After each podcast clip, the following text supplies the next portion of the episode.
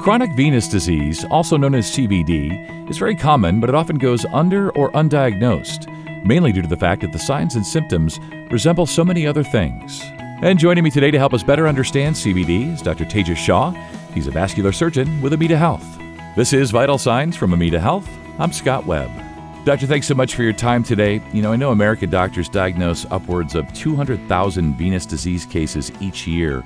Yet some scholars feel that chronic venous disease, CVD, is frequently overlooked during regular checkup visits. Why do you think that is? One of the biggest reasons for underdiagnosis of chronic venous disease is because a lot of the symptoms related to venous disease are crosshatched with other possible causes uh, of those symptoms. Typical symptoms of chronic venous disease include achiness of the legs, particularly at the end of the day, tiredness, itching, burning. And these symptoms can mimic other disease processes, including musculoskeletal processes. And with that, oftentimes doctors and providers will look at other diseases first. But chronic venous disease is quite common in the United States and affects a significant portion of the population. And for that reason, it's one of those uh, diseases that is treatable yet overlooked due to its masking of symptoms that are very similar to other diseases out there. Yeah, I see what you mean, and I'm sure that's one of the challenges for doctors is that a lot of the symptoms, the signs and symptoms that we have mimic other things, right? So, what are the most common manifestations of CVD and how do they impact patients long term if the disease goes untreated?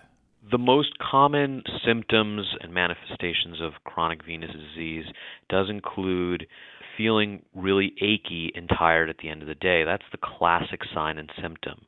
And the typical patient that comes to my office is a man or a woman who's just complaining of pain, usually after having a long day of standing at work or doing activities.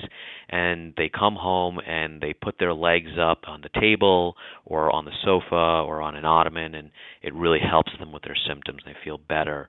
And they notice that kind of classically really helps. There are other signs and symptoms that are more subtle and, and not so typical, but those include things like burning and itching and swelling, and these are signs that are often very classic for venous disease or sort of harbingers of venous disease as well. When venous disease goes untreated, its long term manifestations include essentially uh, worsening of your symptoms, and really it's a quality of life issue most of the time, venous disease is not deadly like uh, cancer or heart disease and things of that nature, but it severely impacts people's quality of life. If you can't walk with the same kind of uh, spring in your step and feel good about it, it's going to impact what you do and how you do it. Your ability to enjoy life, enjoy the things that you normally do, a golf game, going out and having a walk is severely impacted, and therefore that affects what you do and all of that sort of snowballs to become further and further debilitating for people. In its worst forms, you can get cellulitis, which is essentially a skin infection, and ulcers when it goes uh, unnoticed for years and years. Yeah, so it sounds like a good conversation with patients, uh, sort of a patient history, them being sort of conscious, cognizant of the fact that, yeah, so when I experience these symptoms and I put my legs up at home, then I feel better, right? So that would be good information for their providers to have. But on top of that, besides just patient history, anecdotal as it may be, what are some of the imaging and other diagnostic options and evaluations that you have? Do you recommend one or the other? And if so, why? The good news about chronic venous disease is that it's very easily diagnosed through simple studies, particularly with ultrasound. So, essentially, an easy ultrasound test, which is non invasive, no radiation risk, and done relatively quickly and routinely can help diagnose the vast majority of venous disease out there, including DVTs or deep vein thrombosis, reflux in the veins, which means where the veins kind of are allowing blood to collect down instead of going back up towards the heart. And all of this can be diagnosed fairly quickly and efficiently with an ultrasound, which is readily available in most areas. Yeah, and I'm sure there have been some trends just in general in CVD. We talked about it's often overlooked and, and the reasons why. So, what trends have you observed in the medical treatment of CVD? The treatment has really uh, taken great leaps now that we are much more uh, aware of it. One of the mainstays of treatment of venous disease in terms of its medical therapy includes compression with compression stockings and leg elevation. Oftentimes, those two easy things can help 80% of the people out there with venous disease, which is a big number.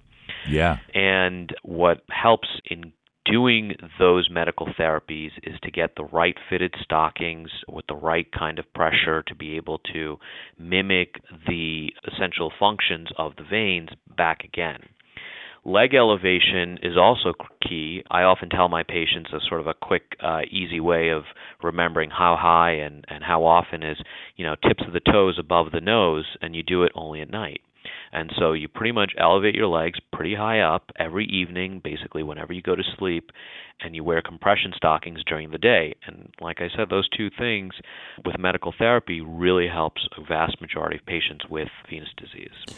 I love that. Tips of the toes above the nose. I'm going to be saying that to myself all day today. Tips of the toes above the nose. That's awesome. Yeah. Tell us about the therapy guidelines for advanced CVD and how these treatment options you know, going back to that quality of life that you talked about before, how those treatment options really do improve quality of life. Once patients have essentially tried and failed medical therapy, then there are other advanced ways of fixing their venous disease depending on where their disease is located.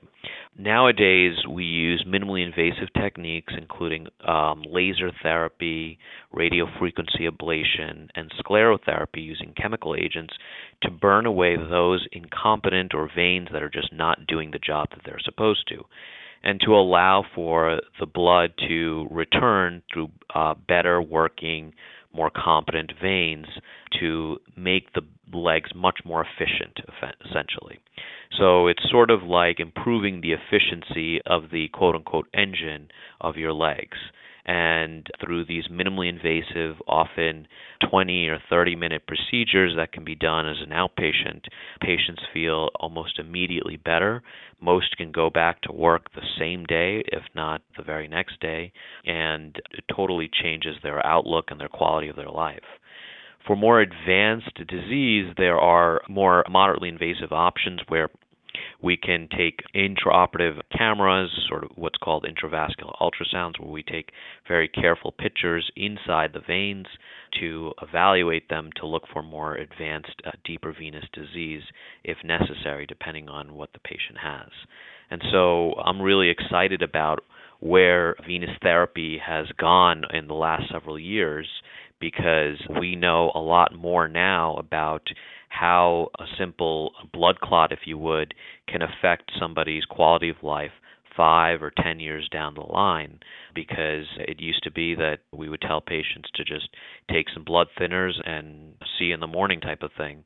But nowadays we're being much more aggressive about treating blood clots and things of that nature because we know that the uh, long-term consequences of chronic venous disease does exist, and so therefore we try to really aggressively treat them when necessary.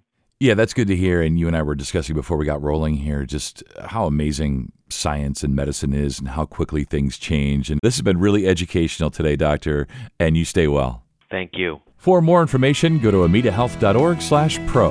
This is Vital Signs from Amita Health. I'm Scott Webb. Stay well.